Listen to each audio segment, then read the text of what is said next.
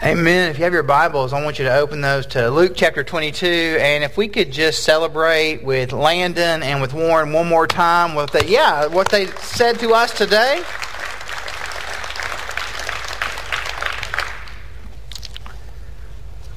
We have been in a series on the meals that we see in the Gospel of Luke. And as I have said weekly, when you read through Luke, you see that Jesus is either on the way to a meal, he's sitting at a meal, or he's leaving a meal. And as we read through these stories, we see the way that Jesus interacts with other people. We see the way that Jesus uh, displays love and mercy and grace. We see Jesus showing judgment. We see Jesus using the table to have conversations that need to be had. And the reason that we look at this entire in its entirety is so that we would consider the story that we are able to tell because of the people that we sit with at tables. So we're in Luke chapter 22. We're in uh, a story looking at the the first Lord's Supper. And if you are unfamiliar with the Lord's Supper, if you're unfamiliar with communion, we're going to take that today and we're going to consider what it is that we're actually doing when we say, let's, we're going to take this bread, we're going to drink of this cup. And we're saying what my friends have already said today, that they have been buried with Christ in, in baptism. They've been raised to walk a new kind of life. And every time that we do that as followers of Jesus, every time we take communion, we are remembering what God has done for us in Christ. So Luke chapter 22, go there with me, picking up in verse 14. When, when the hour came, he reclined at the table and the apostles, they reclined with him. And then he said to them, I have fervently desired to eat this Passover with you before I suffer. For I tell you, I will not eat it again until it is fulfilled in the kingdom of God. And then he took a cup, and after giving thanks, he said, Take this and share it among yourselves. For I tell you, from now on, I will not drink of the fruit of the vine until the kingdom of God comes. And Jesus took the bread and he gave thanks and he broke it and he gave it to them. And he said, This is my body, which is given for you. Do this in remembrance of me. In the same way, he also took the cup after supper and said, "This cup is the new covenant uh, is the new covenant in my blood, which is poured out for you." As you keep reading, you actually see uh, the way the disciples follow up with this is the way that we follow up when God does spiritual things in our lives. We begin to argue at times. Verse 21 But look, the hand of the one betraying me is at the table with me, for the Son of Man will go away as it has been determined. But woe to the man by whom he is betrayed. So they began to argue among themselves which of them it could be who was going to do it. Then they have a dispute over greatness. I love this text. I love the, the depth of the story and how it reminds me in my imperfection that God still wants to meet with me. Jesus has just laid out for the disciples what's taking place in his forthcoming death, and in so their follow up to that is to argue about who is the most important person in the room. Who is the one that he cares about the most? And we see Jesus dealing with this. But here's what we see taking place as we look at communion and as we look at the idea of Passover and its transition from Passover to what we call the Lord's Supper as New Testament Christians. Three things you see if you're a note taker. One, we see that it points, it provides, and it personalizes. It points, it provides, and it personalizes. I, am not sure uh, for you if there are things in your life that you. Uh, can get suckered into buying with an advertisement. Anyone? Or, if you're possibly the person who is walking at the grocery store, and as you're in line at the grocery store, you look to your left, and there are numerous things that they want you to buy. Anyone, are you the impulse buyer? Let's just be honest this morning. If you make impulse buys in the grocery store, just raise your hand. We'll confess that together. We'll work through it in our hearts. You see things, they are advertised, and you want them. They are not things that you can participate in. They are not things that you can have if you do not purchase them. They are simply advertisements, simply there to say to you, you want this. When we look through the entirety of the Old Testament, we have this story of the Jewish people and all that they have been through and why they've been through it. And as we look through this story, we see all of the, the Passovers that the people of Israel would take serving as commercials And they were serving as commercials for what they really wanted in the person of Jesus. And that means that every time the Jewish people would take Passover, every time they would sit down to have a Seder meal, that this meal was intended to say to them, this is but a reflection of what you really want. There is something greater that God will provide for you. We kind of can even see it in the Jewish word for the nation of Israel. We can see it in the Jewish word for the city of Jerusalem. We can, we can see it in the Hebrew word for, for Egypt. Hebrew, the Egypt in Hebrew, it means limitations, restrictions, and obstacles. Uh, the name Israel means struggle. Yet what they've been promised in this Jerusalem that God offers is a city of peace. God is going to provide something for them to bring them to the other side of their obstacle, to the other side of the struggle. God's going to bring them to a place where there is actual peace. God's going to deliver them. And the Jewish people, each time they would take the Passover, were celebrating that. Every other Passover lamb, though, was pointing to God's ultimate fulfillment, God's ultimate revelation in the person of Jesus. But Jesus uses Jewish ritual, Jewish teaching to display and show how good of a God he is. Uh, he uses the Passover. The Passover is a massive part of these people's lives. Gamaliel is mentioned in the gospel, in the book of Acts. In the book of Acts, uh, he interacts with Paul and has conversations about conversion. But he, this rabbi of the Jewish people, said this Whoever does not explain these three things during Passover has not fulfilled the duty incumbent on it. So there are three things necessary for every Passover of the Jewish people.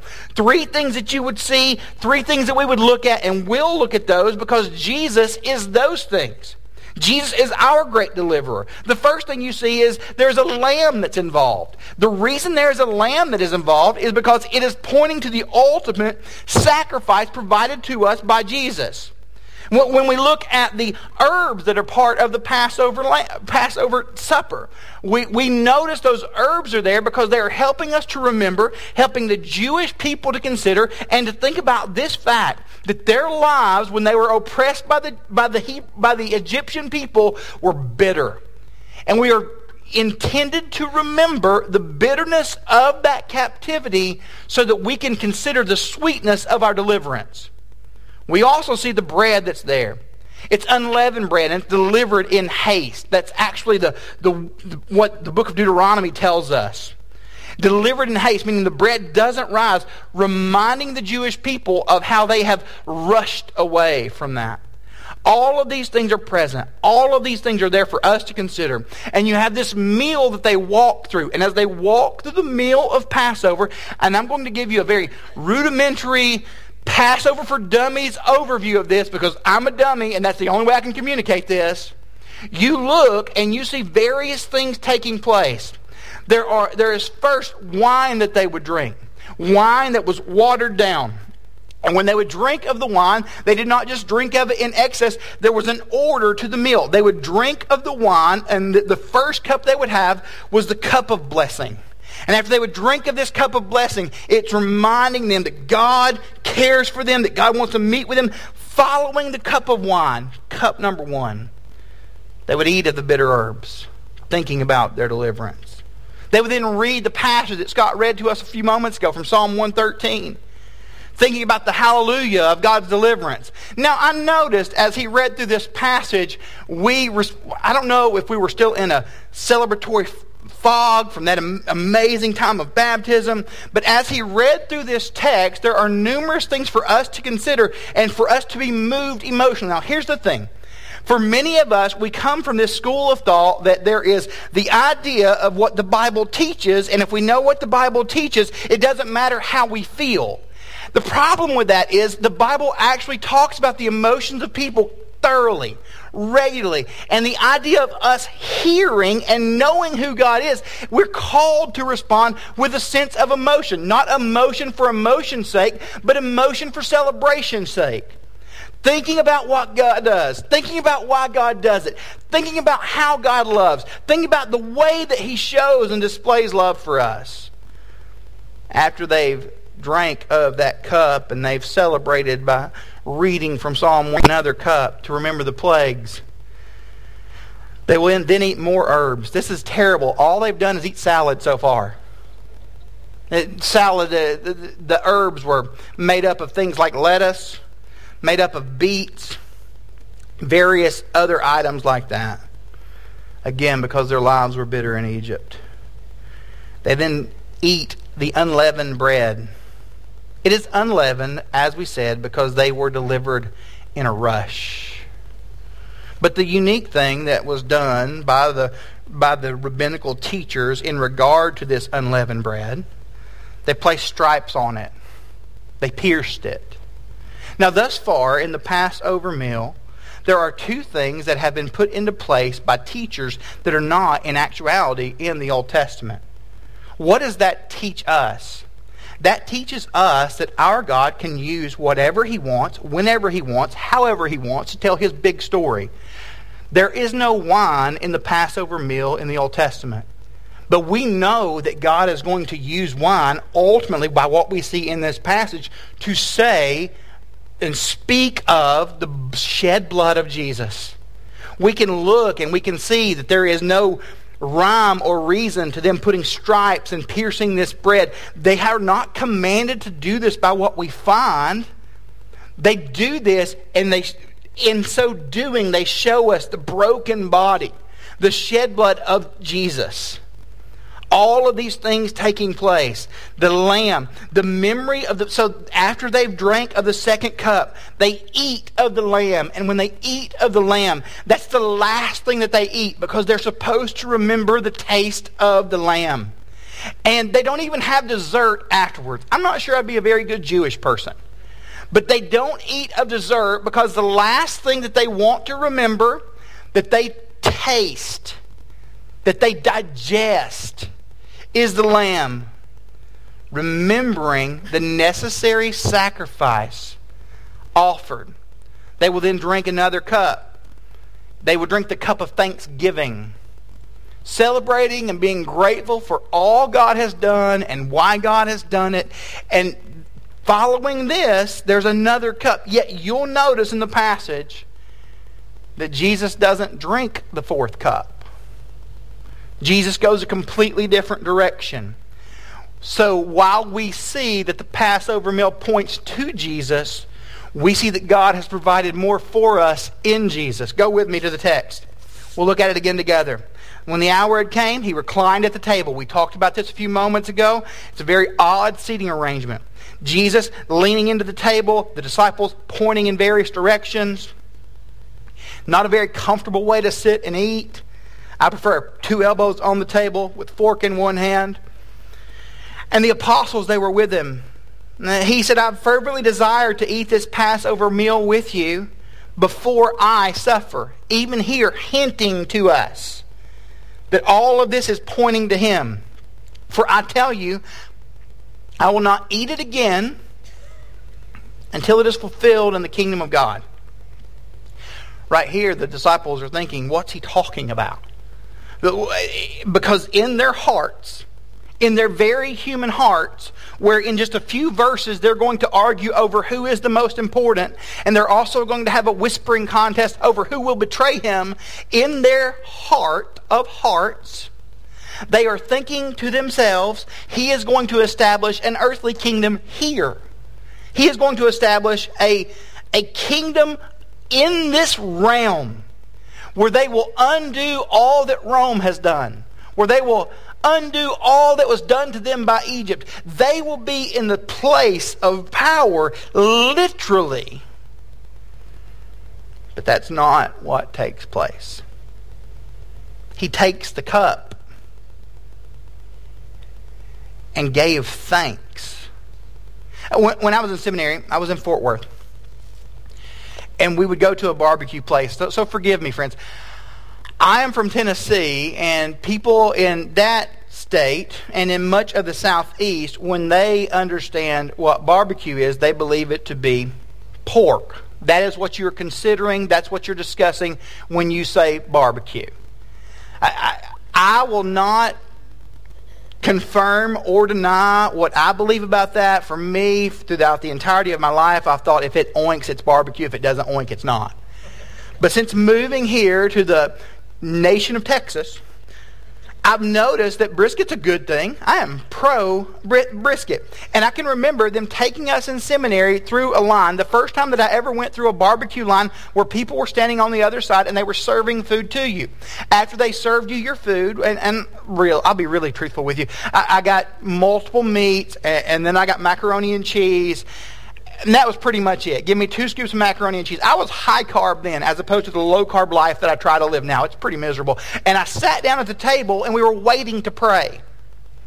But all of us are sitting around the table and there's no one who's really in charge. So you see some seminary students just kind of ducking their heads. Then there are other seminary students who were me. And while we're all sitting there, eventually a seminary professor sits down and he explains to us, we're going to bless this meal in the way that the ancient Hebrew people did. We're going to pray at the end of the meal, thanking God for what he is giving us. And he was just trying to be funny.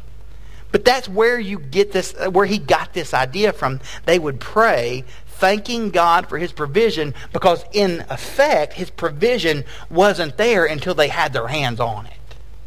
When you look at this text, you see Jesus offer up this prayer of thanksgiving. And we see what Jesus has provided for us. We see that he has provided what the, the sacrifice is. He has provided for us the deliverance from bitterness. He did for us all of the things this text is pointing to, all of the things that Passover points to. But he flips the script for the Jewish people. He flips the script for the disciples. Because when he does this, he is showing all that he has provided, but he's showing them more. He's showing them that this is not simply a story that you hear, that it's a story you're part of. Which is what the Jewish people wanted with Passover. Whenever the rabbis would talk about the Passover meal, they were giving you this meal, providing this for you so that you would walk away and you would think to yourself this very thought I am experiencing what the Jewish people before me experienced. It was made to put you in the situation of your forefathers. Yet Jesus does something unique in the text because after he prays this, after he says these things, he tells them that the whole thing, that it's about him. He tells them that all of Passover has been about him. Now, we, we're, we're very churched.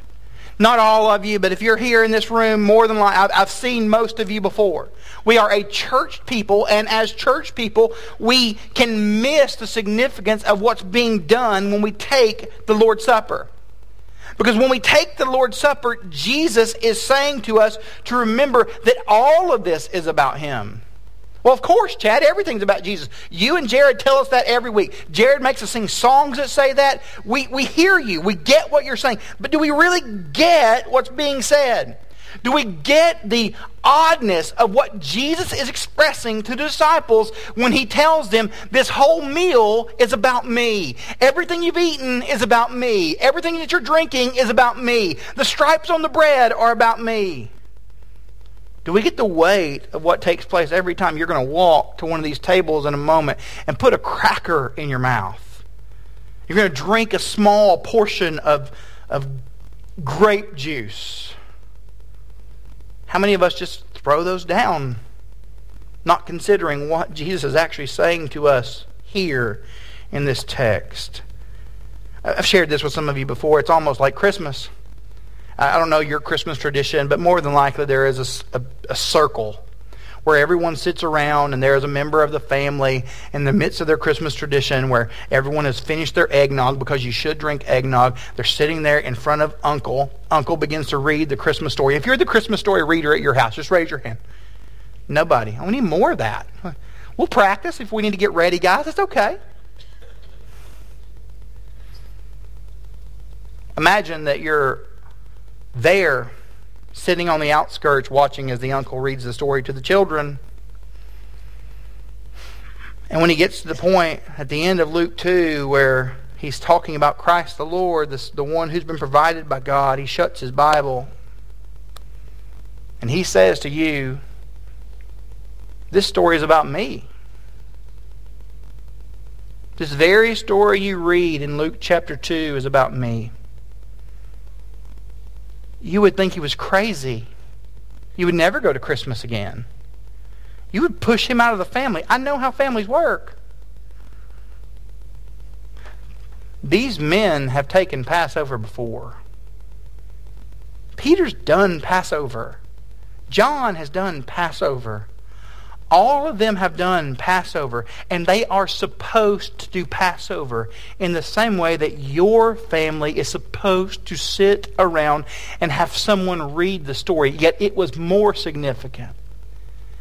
That family member saying the story of the Messiah is about them is exactly what Jesus has said.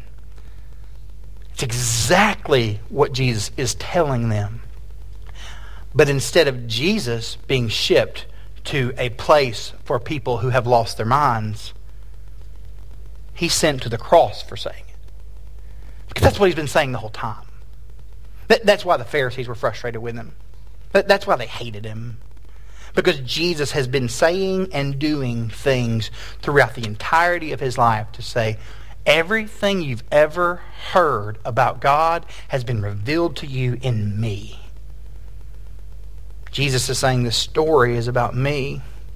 This whole thing is about me. In the same way, he took the cup after supper and said, This cup is the new covenant of my blood. The old covenant. The Jewish people had a, a relationship with God where they have a commitment to Him and He has a commitment to them. And if you are familiar at all with the story of the Jewish people, they broke the commitment. They broke it fully. They acted in a way that displeased God. But there has to be a covenant between God and man. So we look at the person of Jesus who will die on the cross. We look at the person of Jesus who will sh- shed blood on the cross. We look at the stripes on Jesus' back. We consider the piercing of Jesus' hands. We consider the wine that we think about at, as we take communion. All of these things are saying to us that there is a new covenant that has been made between God and man, and God, man, is the one who did it. Jesus offering himself up, uniting us with God. Jesus has just claimed in full that this Passover story is about the promise of God being sufficient and being unbreakable because God, the man, is the one who made it and fulfills it. So you can have your snack cracker, but I would pray you would think about it as more. You can drink the juice. But I would pray the weight of what's being, of what you're eating there, what you're sit on you heavier. Because we can make this a ritual. We could do this every week. We could stop by your house and do it. Do you understand that the historically speaking, if you were to miss the communion meal post death and resurrection of Jesus, the leaders of the church would show up at your house to make sure that you took it. We miss it for soccer games. We miss it for football games. We miss it for recitals. We do what the disciples do. We make something about us that was never intended to be about us. And it becomes inconvenient to us even in that, we see the significance of the cross. We, we, we see how inconvenient the cross was for inconvenient to the point of death. Jesus says this This is the new covenant in my blood, which is poured out for you. The word you there is a, is a pronoun. And it's Jesus personalizing for us all that's been done so that we could be united and made right with him. This is poured out for you. My body was broken for you. My blood was shed for you. All of these things have been done so that you could know me in full. So that you could remember me regularly, so that you would not forget all that was done, because I have delivered you from the bitterness of your sin. I have rushed you out of that, and I have offered you myself as your necessary sacrifice. What a hope we have every time we take this meal. We're saying what we've said today. We're saying that Jesus is our only hope, and that when we take the bread, it's because his body was broken for us, his blood was shed for us, that we were buried with him in baptism, that we've been raised to walk a new kind of life. And every time we take that small bite and drink of that small, minuscule plastic cup, we're saying that, that broken body and shed blood are something that we will not forget. Let's not forget it.